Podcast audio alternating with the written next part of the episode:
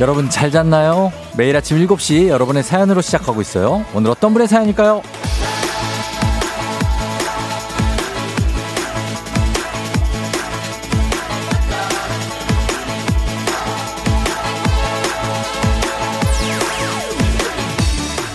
6003님, 어느덧 저희 딸이 두 돌 생일을 맞이하게 됐네요.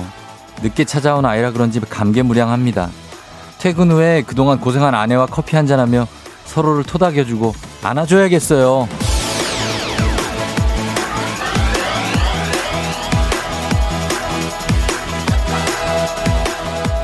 아이도 낯선 세상에 나와서 크느라고 고생이 많았겠지만요. 가장 고생한 거는 엄마 아닐까요?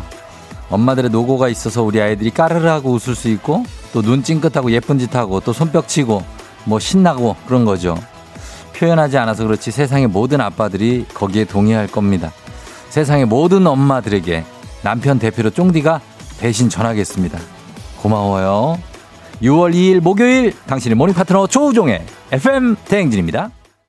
6월 2일 목요일 KBS 쿨 FM 조우종의 FM 대행진, 오늘 첫 곡 이적의 하늘을 달리다로 시작했습니다. 예, 여러분들 잘 잤죠?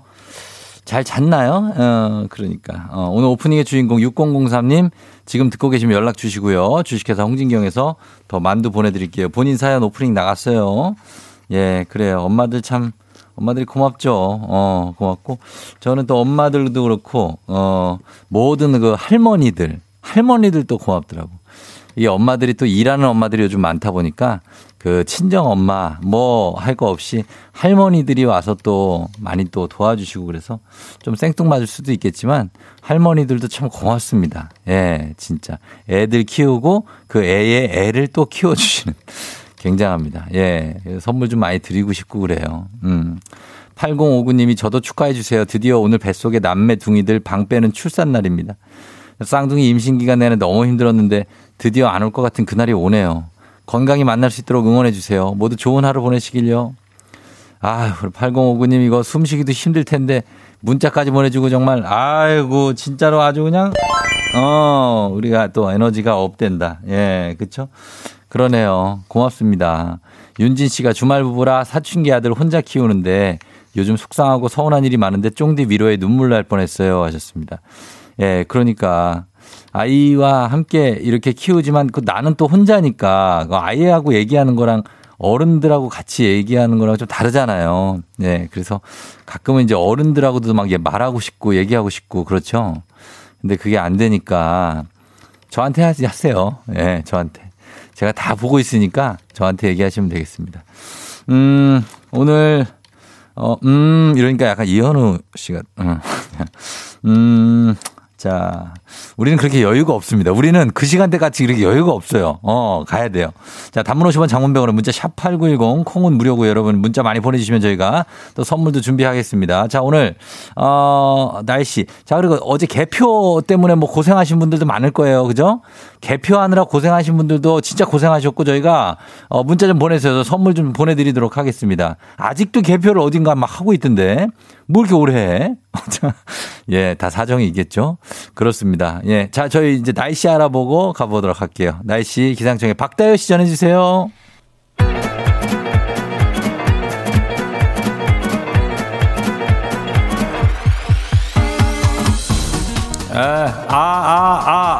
그래요. 예, 행진이 마이크 테스트요. 예, 이장인데요. 지금부터 행진이 주민 여러분들 소식 전해드려가시죠. 행진이 단톡이요.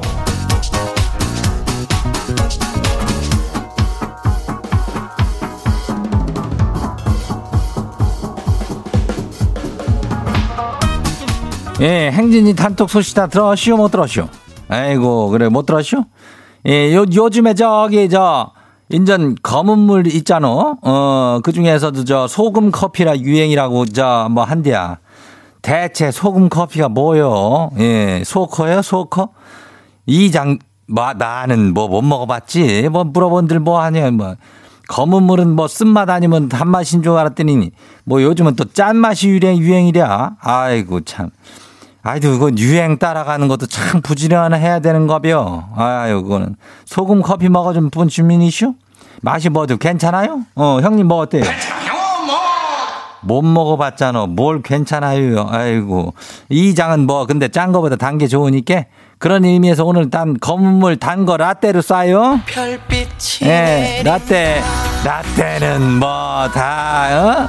소금 커피라는 건 모르고 자랐지. 그냥 뭐 저기 프림 커피지 뭐. 어? 자판기에 100원이나 200원 해가지고. 아무튼 라떼로 싸요. 이거 주민들 연락 줘요. 필요한 사람들 라떼 필요한 사람들. 예. 이장 번호 알죠? 단문이 50원이 장문이 100원이 하고 문자가 샤퍼고 89106. 예, 그래요. 그래요. 행진이 단톡 한번 봐요. 첫 번째 거시기 봐요. 예, K123120445 주민요. 예. 이장님 지 생일이었쇼. 근데 생일날은 지가 먹고 싶은 거 먹고 하고 싶은 거 하는 날 아뇨? 지는 지 생일날에도 사춘기 애들 때문에 먹고 싶은 것도 못 먹고 아주 그냥 눈치만 봐쇼. 아유 내가 이놈의 자식들 아주 그냥 아니 뭐 지들이 먹고 싶은 걸 맨날 먹으면서 이게 하루 정도는 뭐요 엄마요 아빠요 예?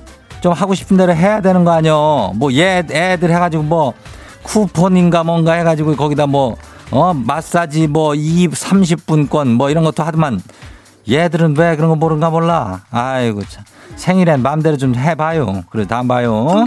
네, 축하하고 저기요 두 번째 것이기요. 히1218 주민요 맞죠? 거기 그래요. 사람은 안 하던 짓을 하면 안 되는 거예요. 지가 지금 하지 않던 짓을 해가지고 무지하게 후회 중이요. 아니 운동을 한다고 15층을 계단으로 올라가시오. 이 일 시작 전에 진이 빠져가지고 그냥 아무것도 하기 싫어요.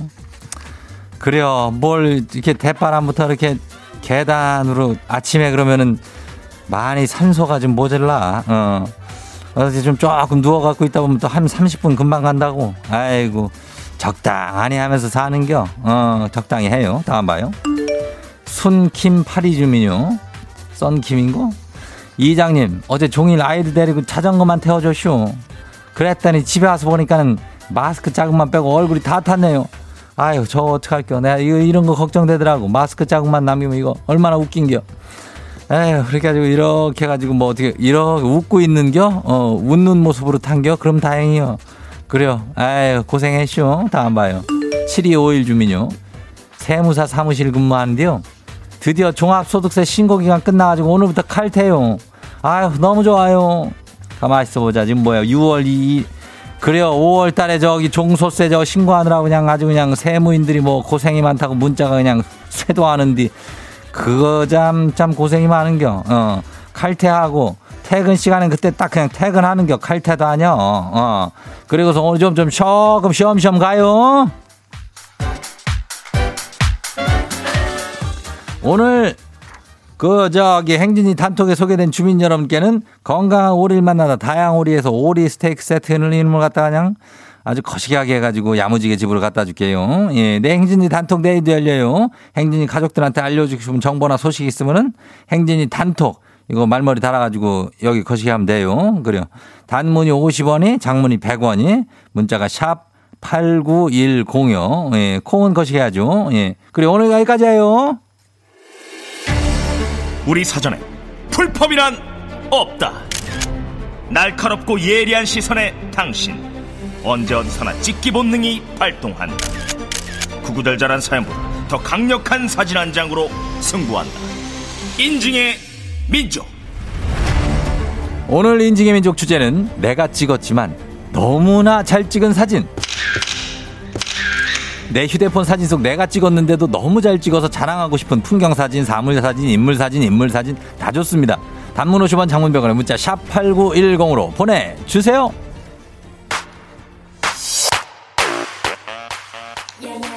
언니스 맞지?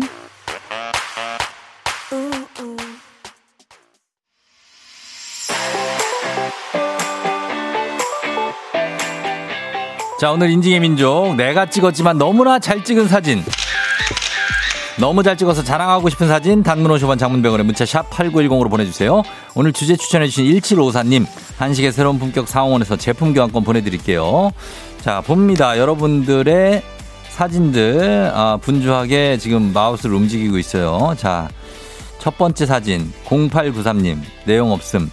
아 나무 사진이구나. 자연입니다. 나무인데 이게 빽빽하게 높게 올라간 이거 전나무라고 그러나? 이거 무슨 나무지? 편백나무인가?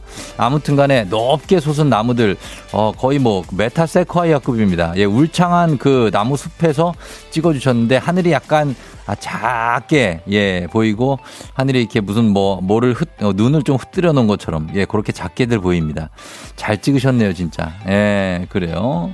8065님 집 거실에서 찍었어요. 거실이 여기가 뭐 되게 높은가 봐요. 그 지대가 아니면은 뭐 높은 층에 사시나. 예 해가 뜨고 이게 해가 뜨는 거죠. 해가 반쯤 올라왔는데, 야, 진짜 이건 장관이네요. 이건 어디 그냥 저기 뭐 달력사진관론 같은 걸로 써도 되겠다. 예, 멋지게 색깔이 그라데이션이 빨간 그라데이션이 쫙 올라오고 있습니다. 느낌 있네요.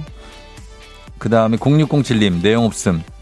여기도 자연 사진인데, 여기는 이제 산에 등산하시다가, 그 바위와 바위 사이로 보이는 하늘을 찍어주셨어요. 예, 하늘이 세모 모양으로 보이는데 참 예쁜 구도로 잘 찍어주셨네요. 예, 괜찮네.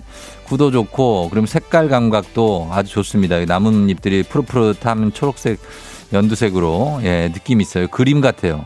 진짜. 7473님.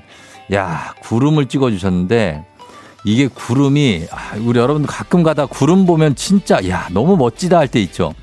예, 그리고 너무나도 그 정교하게 나누어져 있어서 구름이 정말 어떻게 저렇게 만들어질까 신기할 때도 많은데 그걸 찍어주셨습니다. 솜사탕인데 지금 막 말리고 있는 솜사탕 한 8개가 있는 것 같은 그런 느낌의, 예쁩니다. 잘 찍었어요. 5370님, 보라매 공원 뒷산 가을 낙엽 떨어지는 풍경 멋지죠 하셨는데, 지금 벌써 가을 낙엽이 느낌이 나는데, 예, 여기 이제, 약간 다홍색 잎들이 길에까지 쭉 그 산책로까지 떨어져 있고 그리고 위에 이제 느티나무 같은 게 이렇게 옆으로 쭉 누워가지고 머리 위에 걸어갈 때 보이게 돼 있습니다. 예쁘네요. 여기 한번 걸어보고 싶네요 진짜.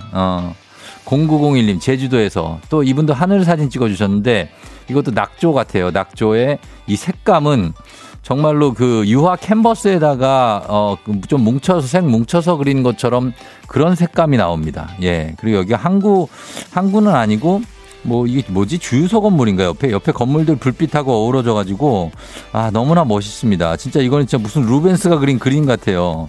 예. 멋지다 이거. 진짜. 989082님 몽골 다녀왔던 사진이에요. 영혼이 정화되던 기분이었다고 하셨는데 야, 여긴 진짜 그냥 보는 것만으로도 이건 예술이다 진짜 여기. 그냥 푸른색 그 연두색 초원에 그 뒤로 이게 호수인지 이게 바다인지 모르겠는데 있고 바로 그 위로 낮게 구름이 깔려 있고 그 위에는 하늘입니다. 이 색감 이걸 어디서 흉내낼 수 있을까요? 이거 그림을 그릴 수 있을까요? 이거 과연 화가들이 굉장한 색감입니다. 색감. 예. 여기까지만 봐야 되겠네요. 예, 아쉽습니다만 정말 여러분들 잘 찍은 사진들 저희 마음껏 감상하도록 하겠습니다. 자, 인증맨죽 주제 참여도 기다립니다. 단문 50원 장문 100원에 문자 샵 8910으로 보내주세요. 채택된 분들께 선물 보내드려요.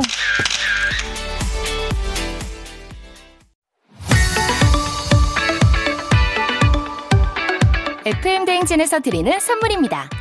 가평 명지산 카라반 글램핑에서 카라반 글램핑 이용권, 수분코팅 촉촉헤어 유닉스에서 에어샷 U, 온가족이 즐거운 웅진플레이 도시에서 워터파크 앤 온천스파 이용권, 당신의 일상을 새롭게 신일전자에서 프리미엄 DC펜, 기능성 보관용기 데비마이어에서 그린백과 그린박스, 이너뷰티 브랜드 올린아이비에서 아기피부 어린 콜라겐, 아름다운 식탁창조 주비푸드에서 자연에서 갈아 만든 생와사비, 한번 먹고 빠져드는 소스 전문 브랜드 청우식품에서 멸치 육수 세트, 판촉물의 모든 것 유닉스 글로벌에서 고급 우산 세트, 한식의 새로운 품격 사홍원에서 간식 세트, 문서서식 사이트 예스폼에서 문서서식 이용권, 헤어기기 전문 브랜드 JMW에서 전문가용 헤어드라이어, 메디컬 스킨케어 브랜드 DMS에서 코르테 화장품 세트, 갈배 사이다로 속 시원하게 음료,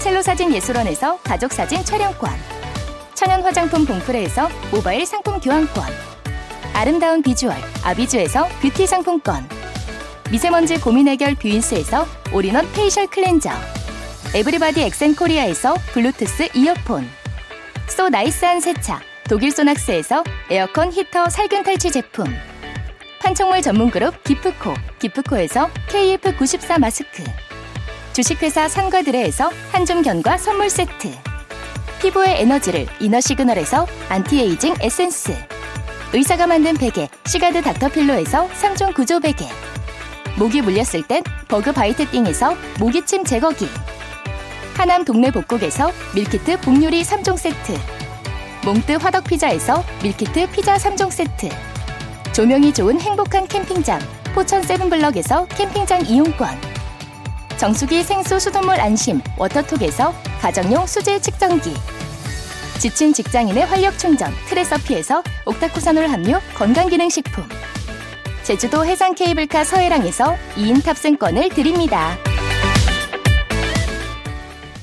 별빛이 내린다. 자, 여러분 라떼 좀 나가요. 예, 1756님 어제 하루 종일 일했더니 피곤해서 오늘 눈이 퉁퉁 부었다고. 개구리 눈하고 만원 버스에 있는데 검은물 가요. 1756님, 1826님 노원구 개표하고 지금 집에 가는데 피곤하다고. 7195님 라떼는 말이야 진리죠. 넘나 피곤한 월요일 같은 단커피 가고. 2233님 강화로 발령난 딸 60km 출근시키고 있어. 커피 필요 드려야죠. 6494님 잠 깨고 싶다고. 예, 커피 이분들 라떼 좀 드리면서 계속해서 문자 보내주시고 애기야 풀자 신청도 많이 해주시고 저희는 1부 끝곡 스텔라장의 아름다워 전해드리고요. 잠시 후 애기야 풀자로 돌아올게요. Yeah, 조우종을 울려라. 우리 모두 종을 울려라. 출근길 FM 대행진을 할 때 아침마다 종을 울려라. 다시 조우종을 울려라. 지금은 FM 대행진을 할 때 yeah.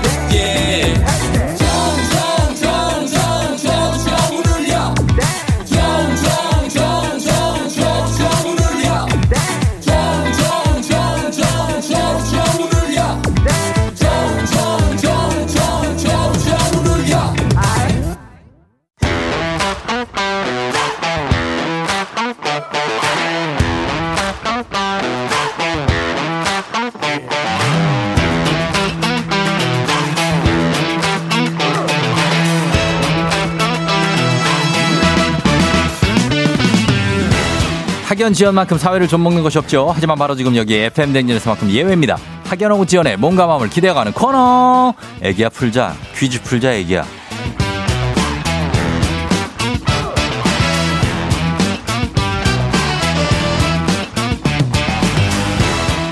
학연 지연의 숟가락 살짝 얹어보는 코너입니다. 애기야 풀자 동네 퀴즈. 센스 있는 여성들의 이너케어 브랜드 정관장 화해락 이너제틱과 함께합니다. 학교의 명예를 걸고 도전하는 참가자, 이 참가자 같은 학교 혹은 같은 동네에서 학교를 나왔다. 바로 응원의 문자 보내주시면 됩니다. 응원해주신 분들도 저희가 선물 나갑니다. 자, 오늘 과연 동네 스타 탄생할 수 있을지. 오늘 02102입니다. 아내랑 브런치 매장을 운영하고 있는데요. 매일 7시에 출근해서 재료 준비하면서 FM 댕진 들으면서 일해요. 퀴즈 신청합니다. 걸어봅니다. 걸어봐요. 갈게요. 여보세요. 난이도가 10만원 상당의 선물을 거는 초등 문제, 난이도 중 12만원 상당의 선물을 거는 중학교 문제, 난이도 상 15만원 상당의 선물을 거는 고등학교 문제, 어떤 걸 선택하시겠습니까? 고등학교 문제요. 고등학교 문제를 선택해 주셨습니다. 자, 어느 고등학교 나오신 누구신가요? 네, 의정부 경민고등학교 나온 김은석이라고 합니다. 아, 의정부의 경민고등학교를 나오셨어요? 예. 아, 경민고등학교 알죠, 거기. 거기 그리고 저기 고등학교 있고 그다음 또 뭐 있죠 그 옆에? 그 위에 경민대학교도 있고요. 경민대는 다 있고. 예. 네, 그다음에 그 경민 뭐 여상도 있고 그다음에 맞아, 여중도 있고 뭐 남중도 있고 그렇습니다. 경민으로 해가지고 거저 학교들이 많이 있어요, 그렇죠? 예, 산자락에 있습니다. 아 맞아. 예, 반갑습니다. 성함이 네. 어떻게 되신다고 그랬죠? 김훈석입니다. 훈석 씨요. 훈석 씨 네. 브런치 매장 아침에 그 일찍 일어나야 되는 거죠? 그렇죠. 근데 저희는 11시 오픈인데 네. 매장에 준비할 게 좀 직접 다 준비하다 보니까 예. 준비할 게 많아서 아내와 함께 같이 일찍 나옵니다. 아 진짜로? 네. 아 고생이 많으신데 저희 맨날 들으신다고요? 예, 저희가 또 근데 위치가 또 그쪽 가까이 있어서 예. 저희가 항상 동질감을 느끼면서 같이 준비하고 있습니다. 아 가까이 있다고요? 네. 어디 가까이 있어요? 여기서 가까이 영등포에서. 아, 영등포예요? 예, 예. 아, 그렇구나. 아, 난 의정부는 학교 다닌대지. 네, 그렇습니다. 아, 영등포예요? 아, 반갑습니다. 진짜 가깝네요. 네, 반갑습니다. 그래요, 알겠습니다. 자, 아침부터 이제 퀴즈 풀어야 될 텐데 괜찮아요? 네, 괜찮습니다. 자, 그럼 한번 가볼게요. 네. 예, 자, 첫 번째 문제 드립니다. 고등학교 1학년 수학 문제입니다. 복소수 Z는 A 플러스 BI에 대하여 허수 부분의 부호를 바꾼 복소수 A-BI를 Z의 켤레 복소수라고 하는데요. 뭐 이렇게 어려워. 자, 그렇다면 여기서 문제입니다. 켤레 복소수에서 켤레는 신, 양말, 버선같이 짝이 되는 두 개를 묶어 세는 단위죠. 그렇다면 김 있죠. 김. 네. 김을 묶어 세는 단위로 김 100장을 뜻하는 말은 무엇일까요? 객관식입니다. 네. 1번 접, 2번 톳, 3번 쌈. 접, 톳, 쌈 중에 100장 김 뭘까요? 자, 김 100장. 어렵네요. 예? 어렵네요. 어렵죠. 이거 켤레는 두 개고 접, 톳, 쌈인데 여기서 김이 어디서 나요? 바다죠. 그러면 비슷한 게 뭐가 있어요? 접, 톳, 쌈 중에. 톳. 뭐라고요? 톳 하겠습니다. 톳? 네. 2번 톳. 정답입니다. 톳이 김 100장을 김 한 톳 하면 이제 100장이죠. 아, 그렇구나. 그리고 그 마늘 한 접 해도 요것도 100개. 그리고 바늘 한 쌈 뭐 이렇게 하면 24개. 예, 뭐 그렇게 셉니다. 네. 예, 지금 예. 톳을 아내가 좋아해서. 예. 그래서 알았습니다. 아, 그래요? 네. 알겠습니다. 아, 그래서 알았어요? 네. 제가 힌트 드려서 안 거 아니고요? 네, 바다 그거라고 해가지고. 예. 두 번째 문제 힌트 안 줄 거예요, 그러면? 아니, 그거 주셔야죠. 뭐 해줘야 돼요? 힌트는 그래도 주셔야죠. 아, 네. 아, 드려야죠. 네. 예, 아, 그럼요. 드려야죠. 네. 알겠습니다. 예. 자, 그러면 일단 첫 번째 문제를 잘 맞춰줬고, 두 번, 아내하고 같이 듣고 있나요? 아니면 아내는 다른 일 하고 있어요, 지금? 일을 하고 있습니다. 제가 전화를 받고 있고, 준비를 해야 되기 때문에, 아내는 지금 일을 하고 있습니다. 아침에 준비하는 게 제일 중요한 일은 뭐 어떤 거예요? 그 브런치 일단은 카페? 일단은 당일 재료가 중요하기 때문에, 이제 아무래도 제가 이제 샐러드가 중점이기 때문에, 예. 그 야채를 매일매일, 당일 쓸 야채를 당일 아침에 손질을 해야 돼요. 그래가지고 야채 손질이 가장 중요합니다. 아, 그걸 또 정신없이 하시는구나. 예. 거기 뭐 프랜차이즈예요? 프랜차이즈는 아니고 그냥 제가 개인으로 하고 있는데 분점이 그냥 분점을 한 2개 정도 내고 그냥 그렇게 운영하고 있습니다. 어유, 3개나 하는 거예요, 그러면? 사실 제가 직접 하는 건 아니고 그냥 다른 분들이 같이 하시고 싶다고 하셔서. 아, 진짜? 예, 하고 있습니다. 경민고 쪽에 그 의정부. 네. 거기 아침 인사가 그거예요? 효도합시다 이거예요? 예전에 그랬던 것 같아요. 아, 진짜요? 네. 그걸 누구한테 해요, 그 인사를? 선생님한테 서로 선생님한테 하거나 그랬던 것 같은데. 아, 효도합시다 이래요? 예, 했던 것 같은데 저는. 네. 뭐 잘 안 해서 기억이 안 나네요, 그런 거. 잘 기억 안 나죠, 뭐. 내 옛날 얘기니까, 그렇죠? 예. 벌써 20년이 넘은 얘기라서. 맞아. 이제 어언 40대가 됐어요, 그죠? 네. 아, 맞습니다. 예. 자, 괜찮습니다. 자, 이제 두 번째 문제 한번 가볼게요. 네. 자, 우리 사회 학연지원 탑파 외치지만 여기서만큼 학연지원 중요합니다. 동네 친구랑 보너스 퀴즈. 자, 의정부에서 FM 댕진 듣는 청취자분들 굉장히 많습니다. 의정부. 특히 호원동 쪽에 많고, 이쪽 경민대 쪽, 이쪽에도 많으니까 많이 보내주세요. 단문 50원, 장문 100원의 정보 이용료들은 샵8910. 퀴즈에 성공하면 획득한 기본 선물에 15만 원 상당의 기능성 베개 얹어드리고요. 그리고 모바일 쿠폰 응원해주신 동네 출신 청취자분들 한테 많이 쏠 수 있습니다. 자, 준비되셨습니까? 네, 준비됐습니다. 자, 문제 드립니다. 고등학교 1학년 통합사회 문제입니다. 이것은 옳고 그름이나 선악을 구별하는 신기한 힘을 가지고 있다는 상상의 동물로 사자와 매우 비슷하게 생겼으나 머리에 뿔이 달려 있는데요. 화재나 재앙을 막아준다 하여 우리나라 궁궐 장식으로도 많이 썼으며 현재는 서울을 대표하는 캐릭터이기도 합니다. 이것은 무엇일까요? 자, 15만 원 상당의 기능성 베개, 동네 친구 30명의 선물 맞히셔야 됩니다. 걸려 있어요. 상상의 동물. 자, 정하시고 딱 얘기하시면 됩니다. 상상의 동물. 해태요. 예. 해태. 예. 아, 해태. 자, 해태. 정답입니다. 예, 해태, 해치. 해태나 해치라고도 하는 이 상상의 동물, 예, 굉장히 무섭게 생겼죠, 그죠? 네, 맞습니다. 그래요. 그래서 많은 어떤 화재 재앙을 막아주는 그런 캐릭터. 잘 맞춰주셨습니다. 감사합니다. 예, 훈식 씨 맞나요? 훈식 씨? 훈석이라고 합니다. 훈석 다들 훈식으로 하는데, 예, 네, 훈석입니다. 훈석 씨. 네. 예, 별명으로 훈식이 하면 안 돼요, 훈식이. 옛날 춘식이라고 많이 불렀습니다. 춘식이. 아, 네. 그래요. 홍석 씨 반가웠고요. 네네. 예, 아침마다 이렇게 나와서 또 신선한 그 채소 그리고 뭐 또 브런치들 준비하시느라고 너무 감사하고 고마워요. 언제 한번 가볼게요. 네, 꼭 오세요. 영등포 어디 쪽에 있어요? 영등포 구청역 근처에 있습니다. 영등포 구청역이라면 또 잘 알죠. 거기 작은 공원 하나 있고. 네, 맞아요. 바로 그 근처입니다. 아, 그쪽이에요? 네네네. 공원 옆에 거기 이제 쭉 뭐 있는데 거기 있구나. 네네네. 알겠습니다. 한번 진짜 나중에 기회가 되면 가볼게요. 예, 알겠습니다. 예, 감사해요, 훈석 씨. 예, 한마디 해요, 우리 아내한테라도. 예. 아내가 쫑디를 너무 좋아해요. 아유, 예, 예. 그래서 아침마다 너무 잘 듣고 있고, 네. 항상 좋은 방송 해주셔서 감사합니다. 네네, 아내한테도 한마디 해요.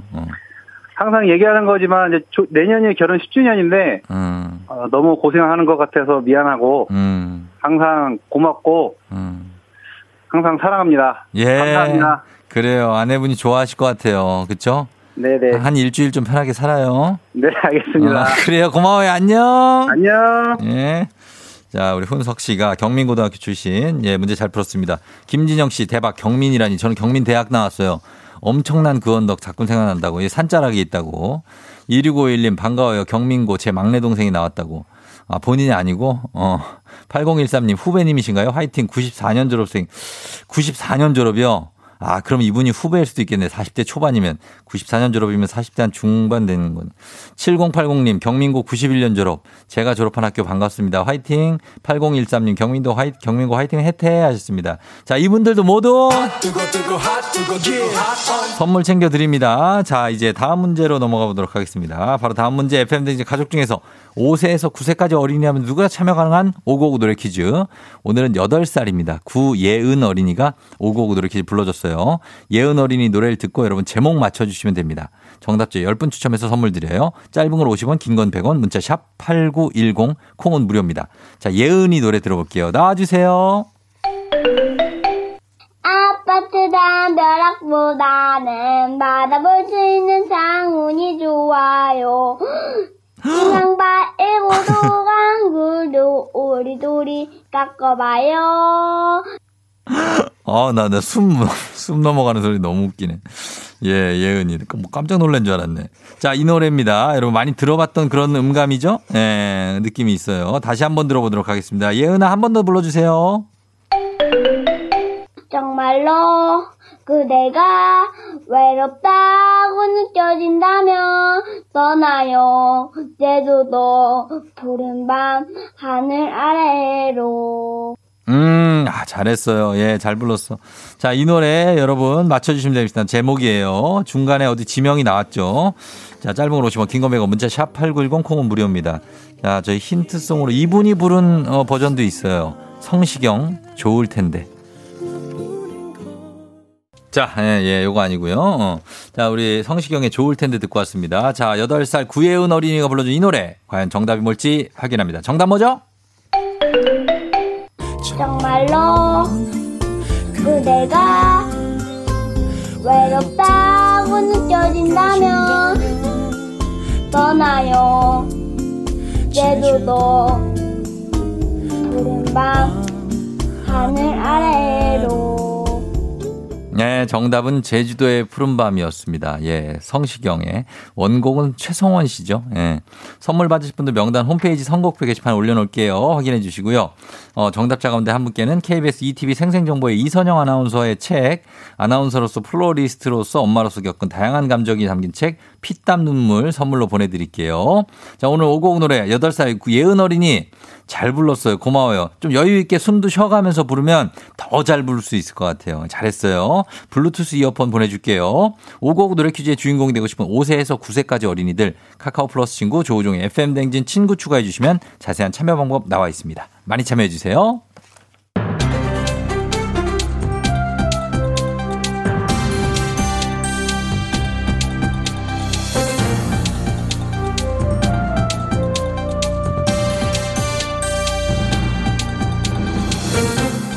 안윤상의 빅마우스 저는 손석회입니다. 문을 열고 나오려는 자와 그들을 나오지 못하게 그 문을 막고 있는 자의 대치 상황. 곧 경찰이 도착했고 문을 열고 나오려던 자들은 긴박한 상황에서 탈출 시도를 위해 소화기를 집어들지요. 그리고 주저없이 소화기를 터뜨려 소화 분말을 매장 전체에 뿌리고 탈출을 시도하는데요. 안녕하세요. 김수미예요. 와우. 어머, 그 영화 제목이 뭐예요? 저 스펙타클하다. 마동석 영화야? 소화 분말 뿌리고 탈출하고 너무 굉장할 것 같아. 영화 누가 감독 누가 나도 출연하게. 예, 영화의 한 장면 같지만은 실제 상황이지요. 어머. 하룻밤 사이 네 곳의 무인 매장을 돌며 물건을 훔치던 10대 청소년 2명이 벌인 짓입니다. 잠깐만. 지금 소화기를 터뜨리고 경찰이랑 맞붙은 게 10대예요? 아우, 어린 놈의 같은 그냥 아무리 눈에 뵈는 게 없다고 해도 어머 너무 막 나가고 그러지 말어. 10대라고 하기에는 범행 전에 준비가 아주 철저했는데요. 헬멧과 후드를 뒤집어 쓰고 미리 챙겨온 공구로 거침없이 무인 결제기를 부순 거지요. 아우, 아무리 무인이라도 CCTV가 계속 돌아가고 있잖아요. 그리고 지나가는 사람이나 매장 들어오려고 하는 사람도 있을 텐데 아니 어떻게 애들이 겁도 없이 그랬대 그래? 겁이 없던 건 경찰이 도착하자 소화기를 집어들고 매장 전체에 소화 분말을 뿌린 거지요. 그 틈을 타 도망치려 했던 건데요. 아우, 본 건 또 있어가지고 누가 지들 도망치게 서 있어요? 왜 하나는 생각을 하고 둘은 생각을 못하니 머리는 헬멧 쓰고 후드 뒤집어 쓰라고 있는 게 아니야. 이게 무슨 디스플레이용인 줄 알아 머리가. 생각이란 걸 좀 하고 살아야지. 뭐 생각이란 걸 했으면 이런 행동을 안 했겠지요. 이들은 번호판이 없는 오토바이를 타고 이미 여러 번의 절도 행각을 벌여온 것으로 파악됐는데요. 그러니까는 저 생각이라는 것을 좀 하고 살아요. 제발 좀 꼬리가 길면은 잡힌다는 것도 모르고 계속 그랬구나. 니들 이번에 어리다고 빠져나갈 생각하지 말어. 어린 게 뭐. 나이는 숫자에 불과한 거야 너. 어? 싸가지 잘 챙기고 생각도 좀 챙기고 좀 살아 제발.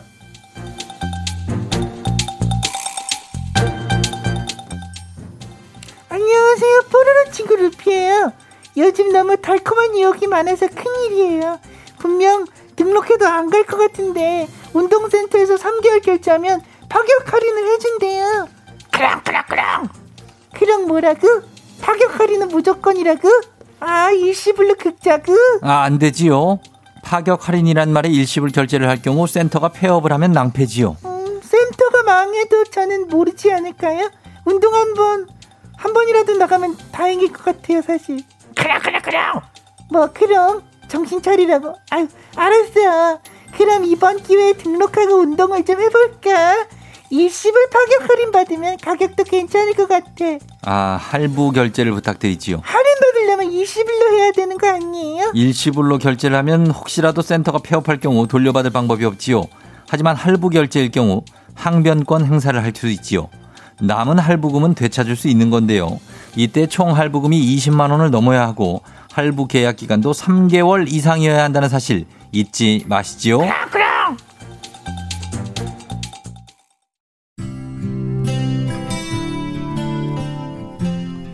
자, 오늘 2부 끝곡 오늘의 명곡은 정말 대단한 곡이 준비가 됐습니다. 이거 이제 아마 90년대 말 예쯤에 나왔던 레드플러스의 그녀는 들어보시면 알 거예요.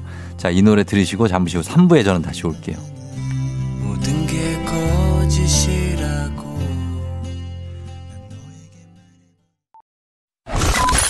You're rocking with the DJ. 조종의 팬들. 어머나 벌써 8시 어쩌지 벌써 8시네 회사 가기 싫은걸 알고 있어 getting feeling 어쩌지 벌써 8시 승객 여러분의 FM 댕진 기장 조우종입니다. 더 큰 비행기로 더 멀리 가는 티웨이 항공과 함께하는 벌써 8시요. 자, 오늘은 인도네시아 발리로 떠나봅니다. 오늘 목요일 아침 상황 여러분 기장에게 바로 보내주세요. 단문 50원 장문 100원의 정보 이용료가 듭니다. 문자 샵8910입니다. 콩은 무료입니다. 자, 그럼 여러분 일어나야 돼요. 비행기 이륙합니다. 갑니다. Let's get it!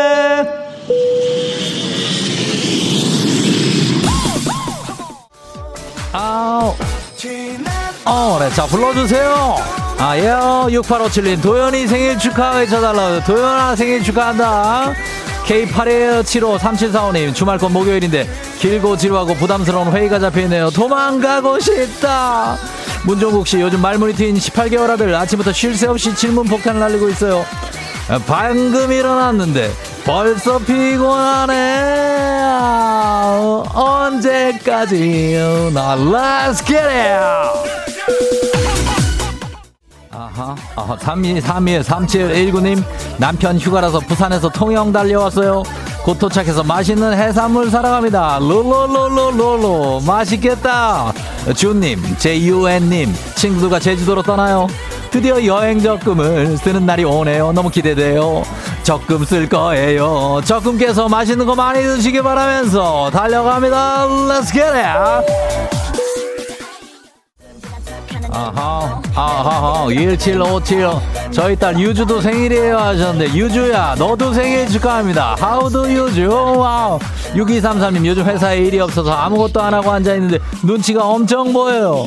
일을 달라. 이분 일 주세요. 6233님, 일 주세요. 7645님, 와이프가 너무 지쳐 보여요. 화이팅 좀 해주세요. 소영아, 화이팅 하셨는데, 우리 소영님, 화이팅 부탁드리면서, 위 아래, 달립니다. Come on! 아하! 예! Yeah. 민준이 일어나라, 민준이 일어나면서 이영순씨 한라산 진달래 대피소입니다.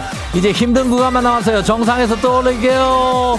굉장합니다. 열심히 올라가시고 지혜요. 와, 치퐁님 고양이가 차 위에서 안 내려와요. 고양이 출근하고 싶은 걸까요? 고양아, 네가 좀 출근해라. 부탁 좀 할게. 좋은 말로 할 때. 자, 고양이 빨리 내려놓으시고 빨리 출근해야 됩니다. 일어나야 됩니다, 여러분. 달립니다. Let's get it.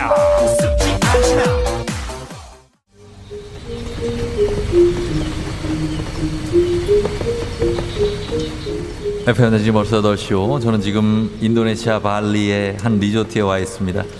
아, 신혼여행을 와보고 또 이렇게 다시 오니까 새로운 마음이 또 드네요. 우기입니다. 이곳 지금 국지성 소나기인 스콜이 한 차례 내리고 저는 수영장 옆 선베드에 누워서 발리의 전통악기 가물란인가 연주를 감상하면서 서울에서 가지고 온 책을 읽고 있습니다. 아, 정말 날이 맑으면 맑은 대로 비가 오면 비가 오는 대로 아주 분위기가 엄청난 곳입니다. 리조트 곳곳에 피어져 있는 오렌지 향이 타면서 아주 좋은 냄새를 풍기고 있습니다. 진짜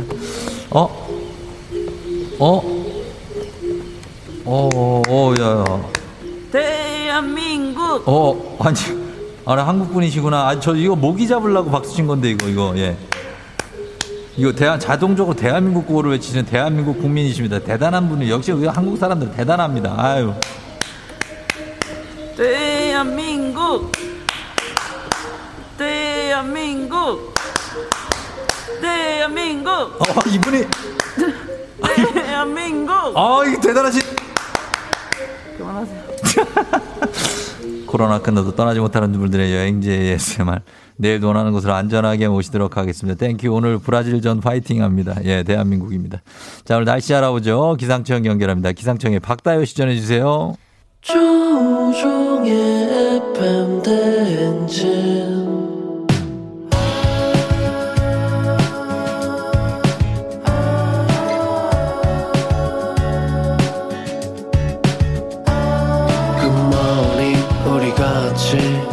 꿈꾸며자 행진 서로의 이야기를 나누며 꽃을 피워봐요. 조종의 FM 대행진.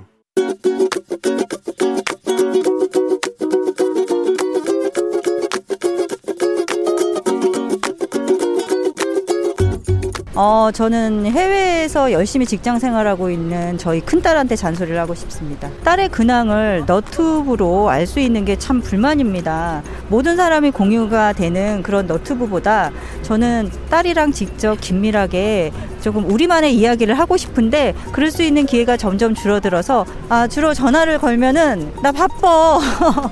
너무 바쁘단 말이야 라고 얘기를 하는데 받고 싶을 때 괜찮은 시간에만 전화를 받으니까 사실은 제가 소통하고 싶은 시간대에 바로바로 소통이 안 되는 그런 문제점이 있는 것 같아요. 따라 너튜브 업로드하는 시간의 한 10분의 1만 엄마한테 할애해주면 안 되겠니? 어린 나이에 외국에 가서 직장을 다니면서 굉장히 바쁘고 역동적으로 또 슬기롭게 잘 살고 있는 거 기특한데, 그래도 엄마니까 엄마가 전화를 하면 잘 살고 있어요, 혹은 아무 일 없으니까 다음에 통화해요 라는 메시지라도 엄마한테 안전하게 살아있다라는 생존 신고를 좀 해줬으면 좋겠다.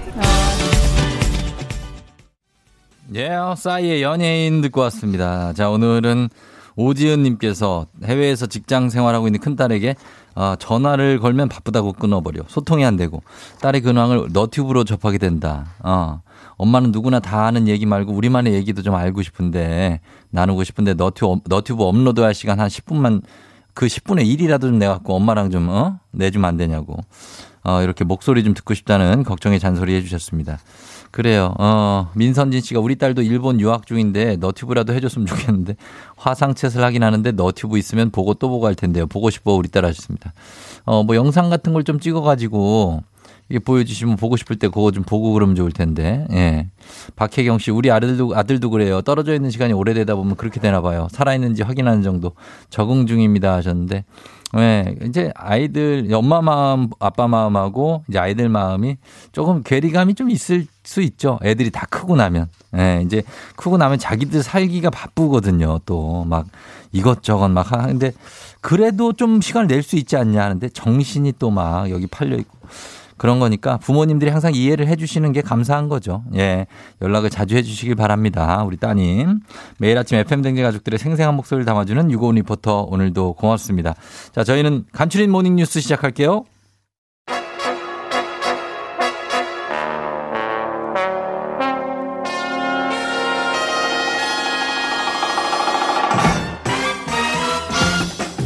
범블리 모닝뉴스. 자, 오늘 KBS 김준범 기자와 함께합니다. 안녕하세요. 네, 안녕하세요. 예, 우리 범블리 뭐 잘 지내죠? 네, 예, 뭐 일상적으로 일하고 있습니다. 일상적으로? 네. 뭐 연락을 안 하니까. 누구랑요? 저랑 쫑디랑? 예. 아니, 쫑디가 연락을 안 주시니까 제가 뭐 감히 어떻게 연락을 드리겠어요? 아니, 저한테 연락을 먼저 해야죠. 동생이 먼저 연락해야 돼요. 저 번호를 모르는데. 아니, 번호도 좀 물어보고 그래야지. 내가 먼저 이렇게 하기가. 알겠습니다. 다음에 꼭 여쭤보겠습니다.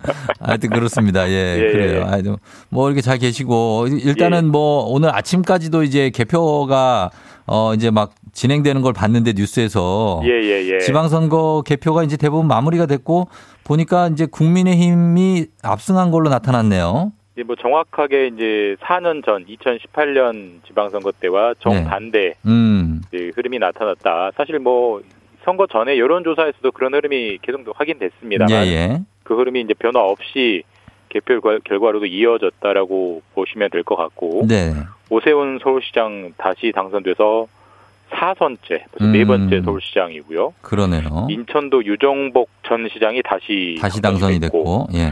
민주당 같은 경우는 뭐 호남 3곳, 제주도 1곳 빼고는 뭐 다 졌다, 다 패배했다, 이렇게 보면 정확할 것 같고요. 예.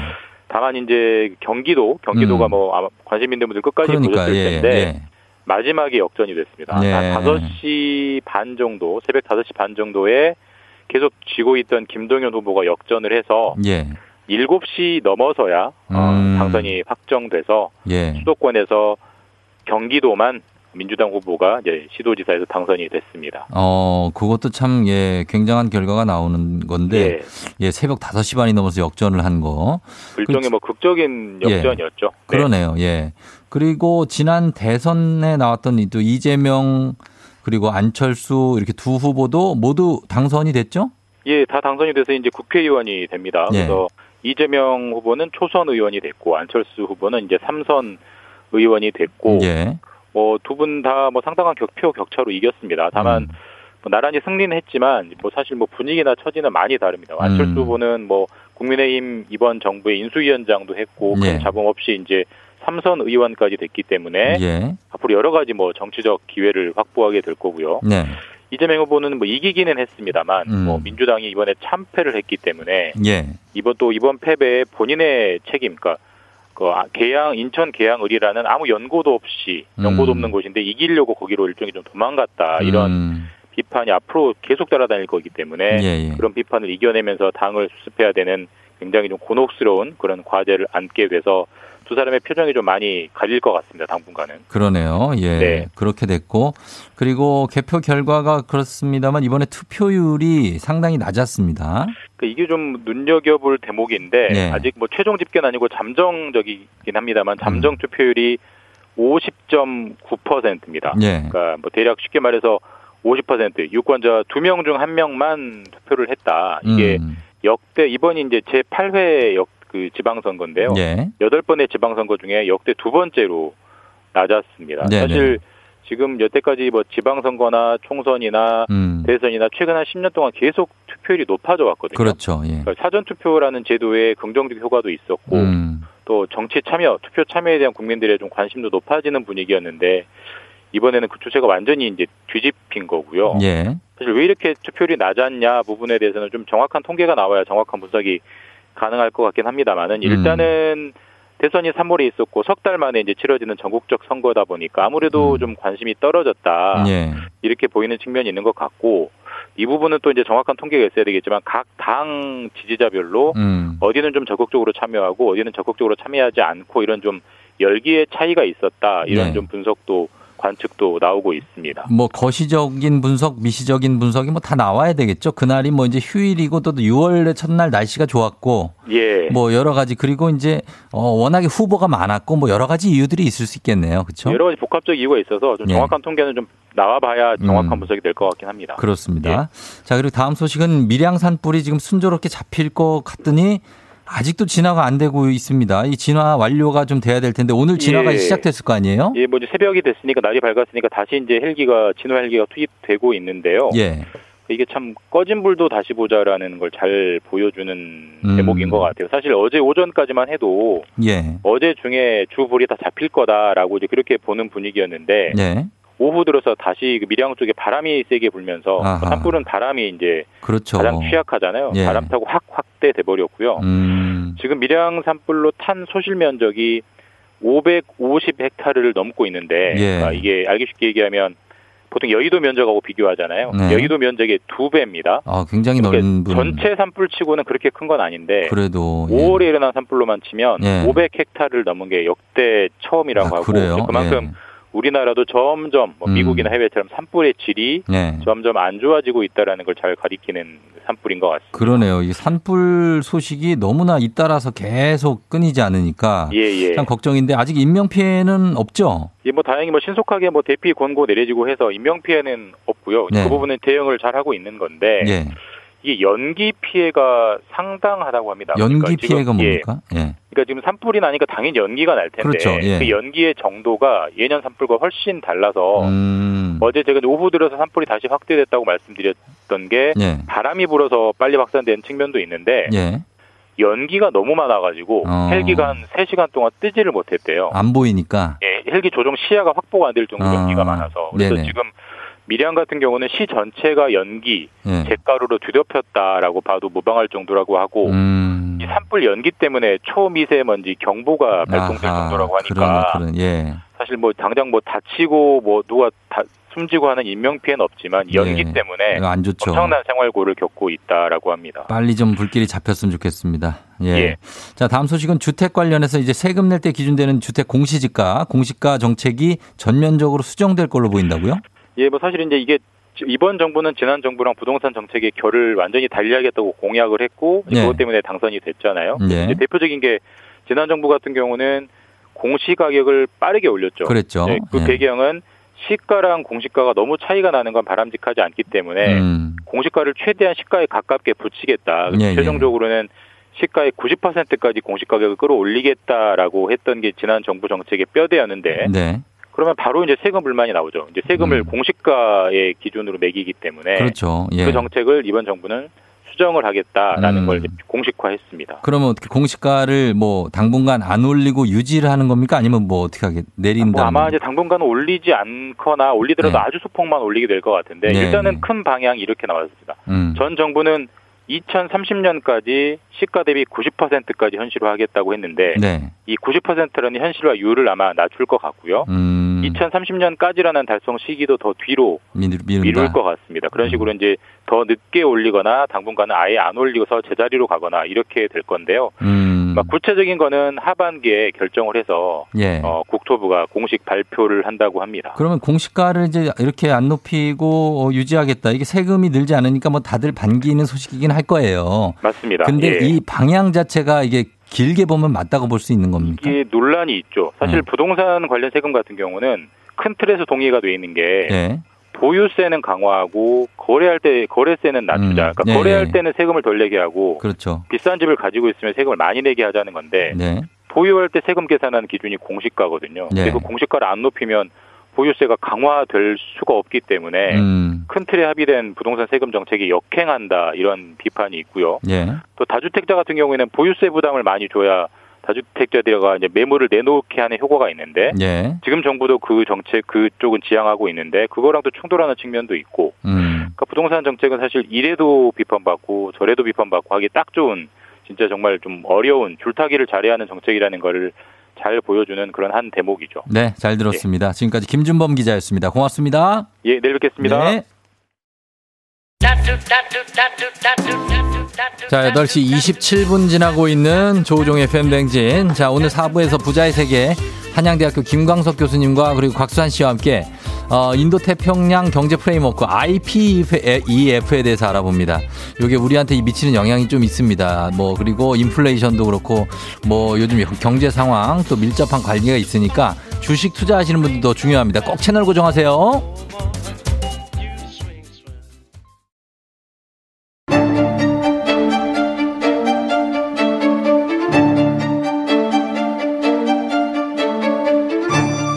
가계부를 쓰는 남자, 경제를 읽어주는 남자, 열리라는 이 세상 모든 부자 지망생들 모두 다 여기로, 부자의 세계.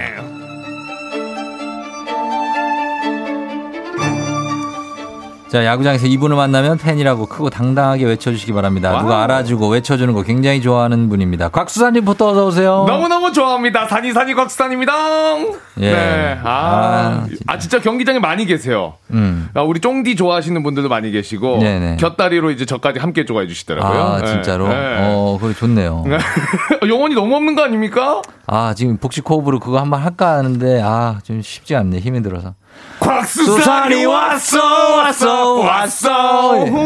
네. 대한민국 수산대전 곽수산 씨입니다. 1년 반째 기다리고 있네요. 그렇습니다. 네. 그것도 사회 행사가 좀 들어와야 되는데 아직까지. 그러나 요즘에는 그래도 먹을 쌀은 근근히 유지하고 있으면서 맞습니다. 쌀을 물에 안 치고 있는 분입니다. 맞습니다. 그래도 우리 또 경기장에서 우리 FM 대행진 좋아해 주시는 분들이 가끔 또 커피도 사주시고 정말 문화생활을 즐기고 있습니다. 그렇게 덕분에. 먹고 사는 거죠. 그게 바로 먹고 사는 겁니다. 맞아요. 네, 사람 사는 게. 자, 그리고 너튜브 방송 칼럼으로 경제 읽어주는 남자 한양대학교 김광석 교수님 어서 오세요. 네, 안녕하세요. 경제 읽어주는 남자 김광석입니다. 네, 반갑습니다. 이 텐션을 못 따라가겠네요. 아, 왜요? 네, 좀 놀랐습니다. 아, 그래요? 네. 아, 보통은 이제 저기 그런 그 KBS 일라디오나 아니면 뭐 시사 이쪽을 많이 하시기 때문에. 예, 맞습니다. 근데 느낌은 그래도 굉장히 텐션 있는 느낌인데. 아, 약간 크로스오버라고 보시면 좋겠습니다. 노력해 보겠습니다. 또 진지할 땐 진지하시고 또 한번 또 풀어질 땐 또 풀어지는. 그렇죠. 그런 분인 것 같습니다. 마구 풀어 보도록 하겠습니다. 아, 좋아요. 부탁드려 보겠습니다. 예, 확실히 오늘... 그쪽 좀 이렇게 잔잔하긴 한가 보네요. 잔잔하죠. 비교적. 그리고 싸우기도 합니다. 싸워요? 생각이 다르면 경제 판단을 할 때 나는 이런 주장인데 나는 그것에 동의하지 않는다. 야, 근데 우리 교수님 오늘 조금 그런 게 우리 마스크가 간접 광고를 심하게 하고 있네. 뭐 적혀 있나요? 한번 봐봐요. 너무 죄송합니다. 일어나서 한번 봐봐요. 너무 죄송합니다. 마스크에 이게 뭡니까 이게? 아니 KBS로 오시면서. 아니, SBS 마스크를 쓰고 오시면 어떡합니까? 그래서. 황당하네요. 저는 이렇게 쓰고도 들여보내줍니까? 너무하시네. 저희, 우리, 청경 여러분한테도 저희가 말씀을 드릴게요. 이렇게. 반대로. 타사에 이렇게 쓰고 오시면 좀 제지를 좀 부탁드릴게요. 너무 웃겨. 반대로, KBS에서는 왜 안 나와주시나요? 클로즈업 좀 부탁드립니다. 아니, 나눠달라고요? 아, 저희가 준비가 안 돼 있어서 그런데 이거를. 예. 예 준비해 주십시오. KBS도. 네. 알겠습니다. 가뜩이나 저희가 거기랑 네. 이렇게 따라가느라고 힘들어 죽겠는데. 네. 거기다가 이제 막 기름을 부어. 네. 네. 싸움을 불러 일으키시네요. 이렇게 싸우시는구나. 그러네요. 싸울 일을 만들어 오시네. 아, 역시 교수님 대단하십니다. 다음에 또 안 잘리고 뭔가 한번 또 준비해서 오도록 하겠습니다. 알겠습니다. 네. 자, 그럼 가보겠습니다. 오늘 김광석 교수님이 쉽게 알려주는 거시경제 이야기로 함께합니다. 자, 채널은 KBS고요. 네. 마스크는 SBS. 네. 알겠습니다. 자, 그럼 궁금한 점 있으시면 단문 50원 장문 100원 문자 샵 8910으로 무료인 콩으로 보내주시면 되겠습니다. 아, 여러분들이 너무 웃기다고 지금 문자에 난리 났습니다. 크크크 지금 너무 웃겨. 예, 짱이십니다. 예, 너무 짓고 이 아침 웃겨주셔서 감사해요. 줌해주시는 카메라 감독님 감사한다고. 예, KBS 마스크 좀 제발 주세요 하시고 예, 빵 터지셔. 자, 이렇게 가겠습니다. 교수님 얼굴 터질 것 같아요. 예. 터지기 직전입니다. 네. 자, 가겠습니다. 자, 오늘 어떤 걸 알아볼까요, 교수님? 자, 오늘. 네. IPEF를 해야 된다라고 작가님께 말씀드리니까 작가님이 그게 도대체 뭐냐고. 저도 진짜 그게 뭐예요? 큰일 났습니다. 큰일 났어요. 왜요? 지금 세계가 쪼개지고 있거든요. 쪼개져요? 둘로 쪼개지고 있는 겁니다. IPEF라는 거대 경제 협력 체계가 생깁니다. 아, 그래요? 굳이 비유를 하자면 EU같이 경제 안보 동맹이 형성되는데 미국을 주도한 거대 경제 동맹이 생깁니다. 한국이 참여하고 있고요. 근데 중국을 배제하는 데 핵심이 있습니다. 그러니까 미국과 중국 각각의 우방국들끼리 거대 경제 동맹을 형성하고 다투는 모습 두 개가 나라가 쪼개지는 모습. 굉장히 중요한 현안이라고 볼 수 있겠습니다. 그러면 중국을 놓고 1대 다로 약간 대결을 펼치는 건가요? 또 중국은 또 중국 나름대로 동맹을 형성하고. 거기도 또 그걸 동맹이. 이제 또 이름하여 RCEP이라고 하는데 RCEP? 요 얘기까지는 안 하겠습니다. RCEP라고 해서 또 나름의 동맹국 그 협력 체계를 만들고요. 또 미국은 미국의 협력 체계를 만듭니다. 굉장히 중요한 변화가 시작되는 겁니다. 아, 진짜. 사실 바이든이 이번에 한국에 방문한 이유가 사실은 IPEF 때문에 그래요. 아, 경제 공동체. 그렇죠. 공동체 어쩐지 저기 공장부터 먼저 가더라고요. 그렇죠. 경제 동맹에 한국을 끌어들이고 특히 이것은 중요한 게 반도체 동맹이라는 특징이 있습니다. 맞아요. 굉장히 중요한 현안입니다. 그래서 그 S 반도체 공장을 먼저 갔잖아요. 그렇습니다. 평택에. 그렇습니다. 아, 그래요. 그 곽수산 씨 여기까지 따라오고 있죠. 그러니까 쉽게 이야기하면은 경제 동아리를 만드는데 중국 빼고 한다는 거 아니에요? 맞습니다. 그리고 너 한국 우리랑 같이 하자 해가지고 하려고 온 거고 또. 그렇죠. 그래서 여러분이 기억하시기 좋게는 IPEF라고 했는데 I는 인도, P는 이제 패시픽. 그러니까 남태평양을 중심으로 해서 미국이 중국을 빼고 그 헤게모니를 가져가겠다 하는 대결 구도가 형성되는 거다. 인도 패시픽, 인도 태평양 경제 이코노믹 프레임워크. 네. 아, 경제 협의체 뭐 이런 건 같아요. 그렇습니다. 네. 아, 그러면 이거 어떻게 우리가 이제 참여를 했습니까? 예, 참가했습니다. 이번에 바이든 대통령 왔을 때 참여했나 봐요. 예, 그때부터 정식으로 출범했습니다. 자, 그래요. 근데 이거 딱 들어보면은 중국 입장에서는 굉장히 토라지고 반발하고 이럴 것 같은데 안 그래요? 그럴 수 있죠. 네. 당연히 벌써부터 반발을 시작했죠. 아, 시작했어요? 그래서 너네 한국 대가를 치르게 될 거야 라고 얘기했어요. 그러니까 우리가 이 IPEF를 정확히 알고 우리가 뭔가 취할 게 있으니까 참가한 거 아니겠습니까? 그러니까 뭘 취할 수 있는지 대신 이것으로 인해서 어떤 공격을 또 받을 수 있을지. 우리 요소수 사태 경험했잖아요. 그렇죠. 그런 또 다른 공격을 받을 수 있다는 그런 위기의식을 갖고 이 IPF를 정확히 알아야 된다라는 생각인 거죠. 그래도 어쨌든 간 우리가 거기에 가입한 이유는 그렇게 손해보는 게 있지만 그래도 그만큼 이득 보는 게 크기 때문에 가입한 거 아닐까요? 맞아요. 사실 이 IPF에 가입 안 했을 때 받게 되는 충격이 더 크기 때문에. 그러니까. 우리 항상 선택을 한다면 이 얻게 되는 이익이 있고 또 손실이 있는데 이익이 더 클 때 그걸 선택하잖아요. 그렇죠. 그 이익이 첫 번째는 바로 반도체 동맹이라는 데 특징이 있어요. 반도체 동맹. 우리가 반도체 강국이잖아요. 근데 사실은 설계 역량은 미국이 압도합니다. 그리고 우리 기억하세요? 2019년에 일본에서 3대 반도체 소재 공급 차단하겠다.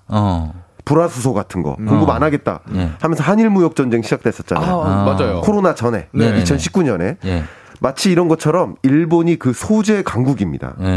근데 세계 주요 반도체 강국들이 이제 설계도와 우리는 생산 능력 그리고 일본의 이런 소재 이 전반 이걸 밸류 체인이라고 하는데 이게 동맹국이 형성되는 거예요. 굉장히 중요한 거고요.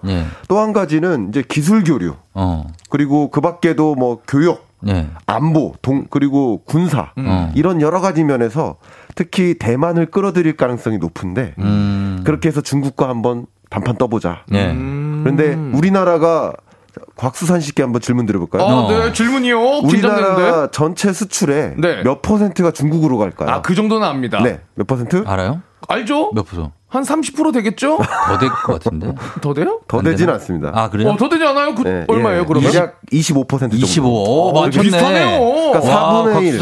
네. 우리나라 수출의 4분의 1이 중국으로 간다. 이렇게 생각하시면 좋아요. 미국으로 대략 한 15% 가고요. 우리나라 수출 대상국 1위국입니다. 근데 결국 중국으로부터의 경제 보복이 걱정되지 않습니까? 그렇죠. 요소수 사태 나지 않을까 걱정되죠, 않습니까? 그렇죠. 그런 것들이 우려라고 볼 수 있고요. 우리는 어쨌든 IPF에 가입함으로써 세계 최대의 경제 권역이 형성된다. 또 이 속에서 상당한 기회가 있습니다. 예를 들면 인도도 주요한 수출 파트너가 되고 인도네시아라든가 그 밖에 주요국들. 그러니까 그런 것들은 굉장히 긍정적이고요. 또 이 통상 규범을 정해요. 우리 어떻게 통상하자. 관세는 어떻게 하자. 할 때 굉장히 중요한 그 통상 규범 중에 하나가 그린딜이라고 해요. 그린딜. 예를 들면요. EU에서 이번에 탄소 국경 조정 제도라고 한번 설명드려볼게요. 한국, 너네 이런 제품 우리한테 수출할 거면 탄소 저감 노력해. 저감 노력 안 하면 수입 안 해줄 거야. 관세 그렇죠. 이만큼 때릴 거야. 그런 제도를 계속 도입해 나가고 있어요. 세계적으로. 이런 관점에서 그린딜 혹은 뭐 디지털 뭐 이런 관점에서 통상 규범을 같이 정할 수 있어요. 이거를 이제 좀 어려운 말로 룰 메이커라고 하죠. 룰 메이커. 룰을 우리가 정하는 거예요. 같이. 우린 트러블 메이커 같은 거죠. 장현승. 아니 왜요? 제가 우는 이유는 문 메이커는 트러블 메이커 쪽이 제일이지. 저도 그 생각을 똑같이 해가지고. 우린 왜 이렇게 생각하는 게 비슷하냐 수준이. 죄송합니다. 자, 오늘 진행은 제가 하도록 하겠습니다. 진행하시고요. 그래서 뭐 어쨌든간에 우리가 거기 IPF에 가입하는 게 안 하는 것보다 손해는 보겠지만 좀 덜 손해를 보기 때문에 그렇습니다. 이렇게 해야 된다. 말씀. 그리고 그래서 왔다. 그러면 어떻습니까? 지금 근데 이제 그런 거를 모르겠고 우리는 잘 모르니까 일단 인플레이션이 좀 요즘 문제잖아요. 맞아요. 여기에다가 이거가 더 심각한 문제를 만들지는 않을까 이런 걱정이 있습니다. 맞습니다. 한번 생각해 보세요. 우리 요소수 사태 있었을 때 이 요소수 사태가 사실은 미중 패권 전쟁 때문에 온 거예요. 그렇죠. 여러분께 좀 설명드려 보면 호주라는 나라가 아니 중국 입장에서 우리가 너네 나한테 와인도 이만큼 사주고 석탄도 이만큼 사주고 있는데 너네 자꾸 미국 편 들 거야? 그럼 석탄 수입 안 할 거야? 하면서 중국 입장에서 석탄이 부족해지는 거예요. 그렇죠. 그럼 석탄에서 소위 그 암모니아를 추출합니다. 그걸 가지고 요소를 만들어요.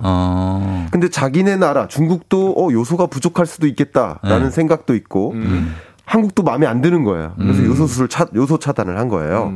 요소수 대란이 왔죠. 그럼 요소수 가격이 폭등하는 거 아닙니까? 맞아요. 그럼 그게 만약에 잡히지 않았다면 물류 대란도 오잖아요. 그렇죠. 이런 것처럼 이 세계 경제 이슈가 나의 호주머니하고도 연관이 되는데 결국 중국으로부터의 어떤 종류의 보복이 있을 수 있다는 거예요. 우리 경험한 보복들이 있어요. 요소수 사태 말고도 아마 사드 사태 기억하실 겁니다.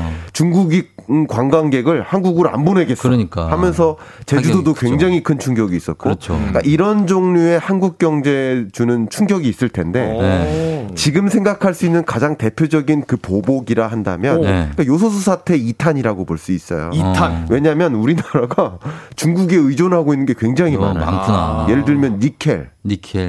마그네슘. 망간. 맞습니다. 그런 비철금속 광물 같은 것을 중국에 전적으로 의존하고 있어요. 근데 우리나라 만약에 마그네슘 수입이 안 된다. 거의 100%를 중국에서 수입하고 있는데 만약에 마그네슘이 없다. 그러면 우리나라가 굉장히 큰 충격이 옵니다. 그렇죠. 이게 눈밑 떨리는 거. 이런 것도 마그네슘이 부족해서 그렇잖아요. 제가 어제까지는 왜요? 어제까지는 제가 아니, 예? 팬이었는데 오늘 팬 안 해야 될 것 같습니다. 그래요? 아니 그게 떨리고 마그네슘 때문에 마그네슘이 여러분 몸에도 굉장히 중요한 네. 네? 영양분일 수 있겠지만 되게 어이없으신가 봐요. 웃으시네요. 정말 더 중요한 게 마그네슘이 없으면요 네네. 스마트폰 못 만들어요. 그걸로 스마트 자동차 만들어요? 못 만들어요. 자동차도. 그러니까 여러 비철 금속, 강철, 합금이라든가 여기 방송 장비에도 마그네슘이 네. 웬만하면 다 들어갑니다. 이런데? 네. 이 마그네슘, 니켈 이런 거 없으면요 재생에너지 산업을 할 수가 없어요. 우리 신재생에너지라고 하잖아요. 그렇죠. 그러니까 우리가 추구하는 그런 산업, 디스플레이라든가 배터리 이런 산업에 들어가는 핵심 소재를 우리는 수급에 차단이 있을 수 있어요. 그러면 예. 당연히 공급이 차단되면 힘들죠. 가격이 비용이 폭등하니까 비싸지죠. 지금처럼. 네. 그러니까 지금 일어나는 인플레이션 시대에 여러분 주목해 보신다면 내일 아침에 굉장히 중요한 경제 현안. 그게 물가일 겁니다. 물가. 왜냐하면 내일 아침 8시에 소비자 물가 지표가 발표돼요. 또 중요한 거네요. 공식적으로. 네. 근데 우리나라요? 네. 우리나라 소비자 물가 지수가. 근데 이 5%를 넘을 것으로 보고 있는데 5% 넘는 수준의 이 물가 상승세는 글로벌 금융위기 2008년. 그때 이후로 처음이에요. 그래요? 그 정도로 높은 물가인데 이렇게 높은 물가 그걸 인플레이션 시대라고 하잖아요. 이 인플레이션 시대가 나온 배경 중에 하나가 원자재 수급이 차단된 거예요. 러시아 사태 다 마찬가지예요. 그렇죠. 근데 원자재 가격이 폭등한 에너지 원자재 그리고 비철금속 원자재 식료품 원자재 결국 중국으로부터의 이런 원자재 공급을 만약에 차단하는 이런 일은 가뜩이나 몇십 년 만에 겪는 이런 인플레이션 시대에 잡을 수 없는 인플레이션이 온다 이거죠. 그렇죠. 이런 것들은 굉장히 위협적이다라고 강조하고 있습니다. 그리고 기대 인플레이션까지 만약에 온다면 정말 심각한. 야, 굉장히. 저 다 알아요. 근데 우리가 또 약간 좀 웃음도 드리면서 가야지 너무 진지하면은. 그렇죠. 채널의 정체성이 좀. 의도가 있어요. 그 곽수사님 그러면 기대 인플레이션을 한번 설명해 주시면. 뭔가 어디에 기댄다는 거 아닐까요? 많이 기대죠. 리논더 월. 오케이. 한번 잠깐 설명드리면. 설명을. 내일 모레 혹은 다음 달 스마트폰 가격이 오를 것 같아요. 만약에 오를 것 같아요. 그러면 지금 삽니까? 그때 가서 삽니까? 지금 사죠. 수요가 당겨져요. 그러니까 가격이 또 올라가. 그리고 계속 가격이 오를 것 같으면 임금 협상할 때 임금 더 올려달라고 하겠습니까? 안 하겠습니까? 올려줘야죠. 하겠죠. 하죠. 그러니까 임금도 올라가요. 그러니까 앞으로 물가가 올라갈 것이라고 기대하면 진짜 물가가 그렇게 올라간다는 뜻이에요. 그래요. 맞아요. 기대 인플레이션. 그게 기대. 그렇게 기댄다는 게 아니고요. 더 심각한 거예요. 그러니까 불안감이랑 비슷한 거네요, 또. 그렇죠. 맞습니다. 자, 그래서 오늘 요게 IPEF가 우리에게 미치는 영향이 크다. 그리고 이게 또 이제 주가 지수에 미치는 영향도 있을 수 있으니까 여러분들 궁금한 거 단문 50원 장문 100원 문자 샵 8910 무료인 콩으로 보내주시면 되겠습니다. K12301님이 전 국민 눈 밑 떨림 경보. 마그네슘이 부족하다는 사실 여러분 명심하셔야 될 것 같습니다. 음악 듣고 와서 여러분들 질문 한번 소개해 볼게요. 에스파 Dreams Come True. 에스파의 Dreams Come True 듣고 왔습니다. 자, 이제 여러분들이 보내주신 질문 좀 한번 살펴볼게요. 곽수산 씨. 자, 첫 번째 질문으로 대형 연예 기획사 주식을 보유하고 계시는데 사드 사태 때처럼 한한령 내려제 가능성도 있을까요? 코로나 이후 중국 공연 등으로 주가 오르기만 기다리고 있다고 하십니다. 네. 보면 역사가 반복되죠. 그러면 중국이 할 수 있는 보복. 만약에 보복이 없으면 너무 좋은데. 그렇죠. 특히 대만을 놓고 격돌할 때쯤에는 당연히 중국 편도 아닌 나라들은 보복을 할 겁니다. 보복을 해야만 다른 나라들이 또 추가적으로 IPF에 가입을 안 하겠죠. IPF 자꾸 추가적으로 많은 나라들이 가입하니까. 그렇죠. 엊그저께 피지가 가입을 했거든요. 피지가 남태평양에. 그러니까 그런 긴장감이 계속 도는 거예요. 그러면 이제 다른 나라들이 가입하지 말라고 이렇게 압박을 가야 될 거 아니에요. 중국 입장에서는 야, 미국 편에 서지 마. 이런 거잖아요. 그러기 위해서는 더 공격을 가할 건데 맛배기라도 보일 거예요. 그러면 이제 중국이 그동안 했던 것들을 한번 생각해 보면 대표적으로 한한령. 사드 보복 이후에 관광객 안 보내는 거, 요소수 공급 차단한 거 이런 것들이 가장 대표적인 거예요. 그런 것처럼 역시 가장 대표적인 제재다 하면 저는 그렇게 생각합니다. 가능성이 있다. 가능성이 굉장히 높습니다. 높다. 예, 가장 대표적으로 특히 시진핑 입장에서는 안 좋아해요. 다른 나라 문화에 계속 노출되어 있고 국민들이 자꾸 자기 마음대로 컨트롤이 안 되고 이런 것들을 굉장히 기분 나쁘게 생각하고 있기 때문에 그럴 수 있다는 거죠. 네. 그렇죠. 연예인들의 광고를 차단한다든가 방송 뭐 이런 조우종의 FM 대행진을 못 듣게 한다든가 그런 일이 있을 수 있다라고 보는 거죠. 그럴 수 있죠. 자, 그리고 좀 소화를 좀 시간이 얼마 없어서 하나만 더. 자, 그리고 조나영님께서 물가 상승하면 부동산은 어떻게 될까요? 집을 지금 사야 되나 말아야 되나 신혼부부 때 막막하시대요. 부동산이요. 네. 제가 진심으로 6월 16일 가능하다면 출연을 하고 싶은데요. 네. 6월 16일이 미국의 빅스텝 기준금리 인상이 예고된 날이에요. 아. 그러니까 금리 인상. 여러분 생각해보세요. 금리는 제가 경제 읽어주는 남자 유튜브 채널에서도 항상 말씀드리지만 금리는 뭐예요? 돈의 가치예요. 돈의 가치죠. 그러니까 돈의 가치가 떨어질 때는 돈을 들고 있으면 안 돼요. 근데 금리가 올라가죠. 돈의 가치가 올라갈 땐 돈을 들고 있어야 돼요. 그렇죠. 그래서 제가 지속적으로 요 말씀을 드리고 있는데 생각해보세요.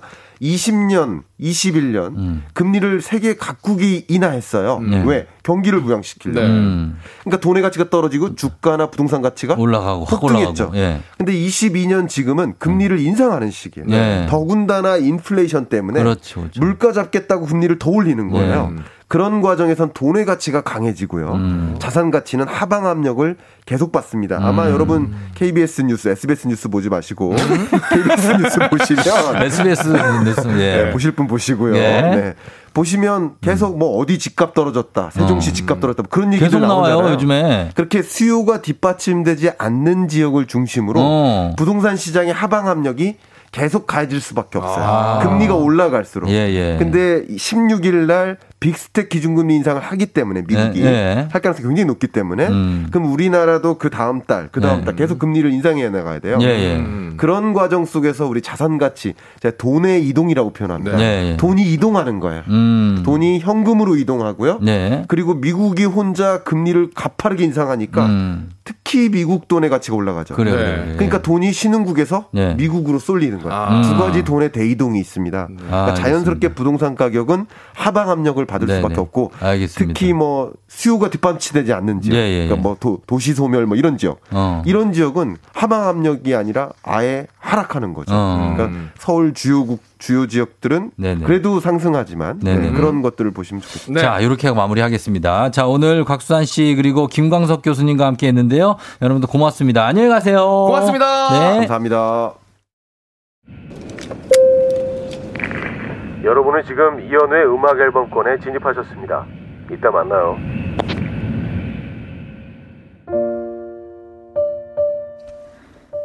조우종의 팬댕진 이제 마칠 시간이 되니까 목이 메이고 그러는데 자 그래도 노래는 들려드립니다. 김필의 Here We Are. 벌써 노래를 피리가 시작했네요. Here We Are 들려드리면서 마무리하도록 하겠습니다. 여러분 오늘 잘 보내고 벌써 목요일이에요. 저는 내일 금요일에 다시 찾아올게요. 오늘도 골든벨을 울리는 하루 되시길 바랄게요.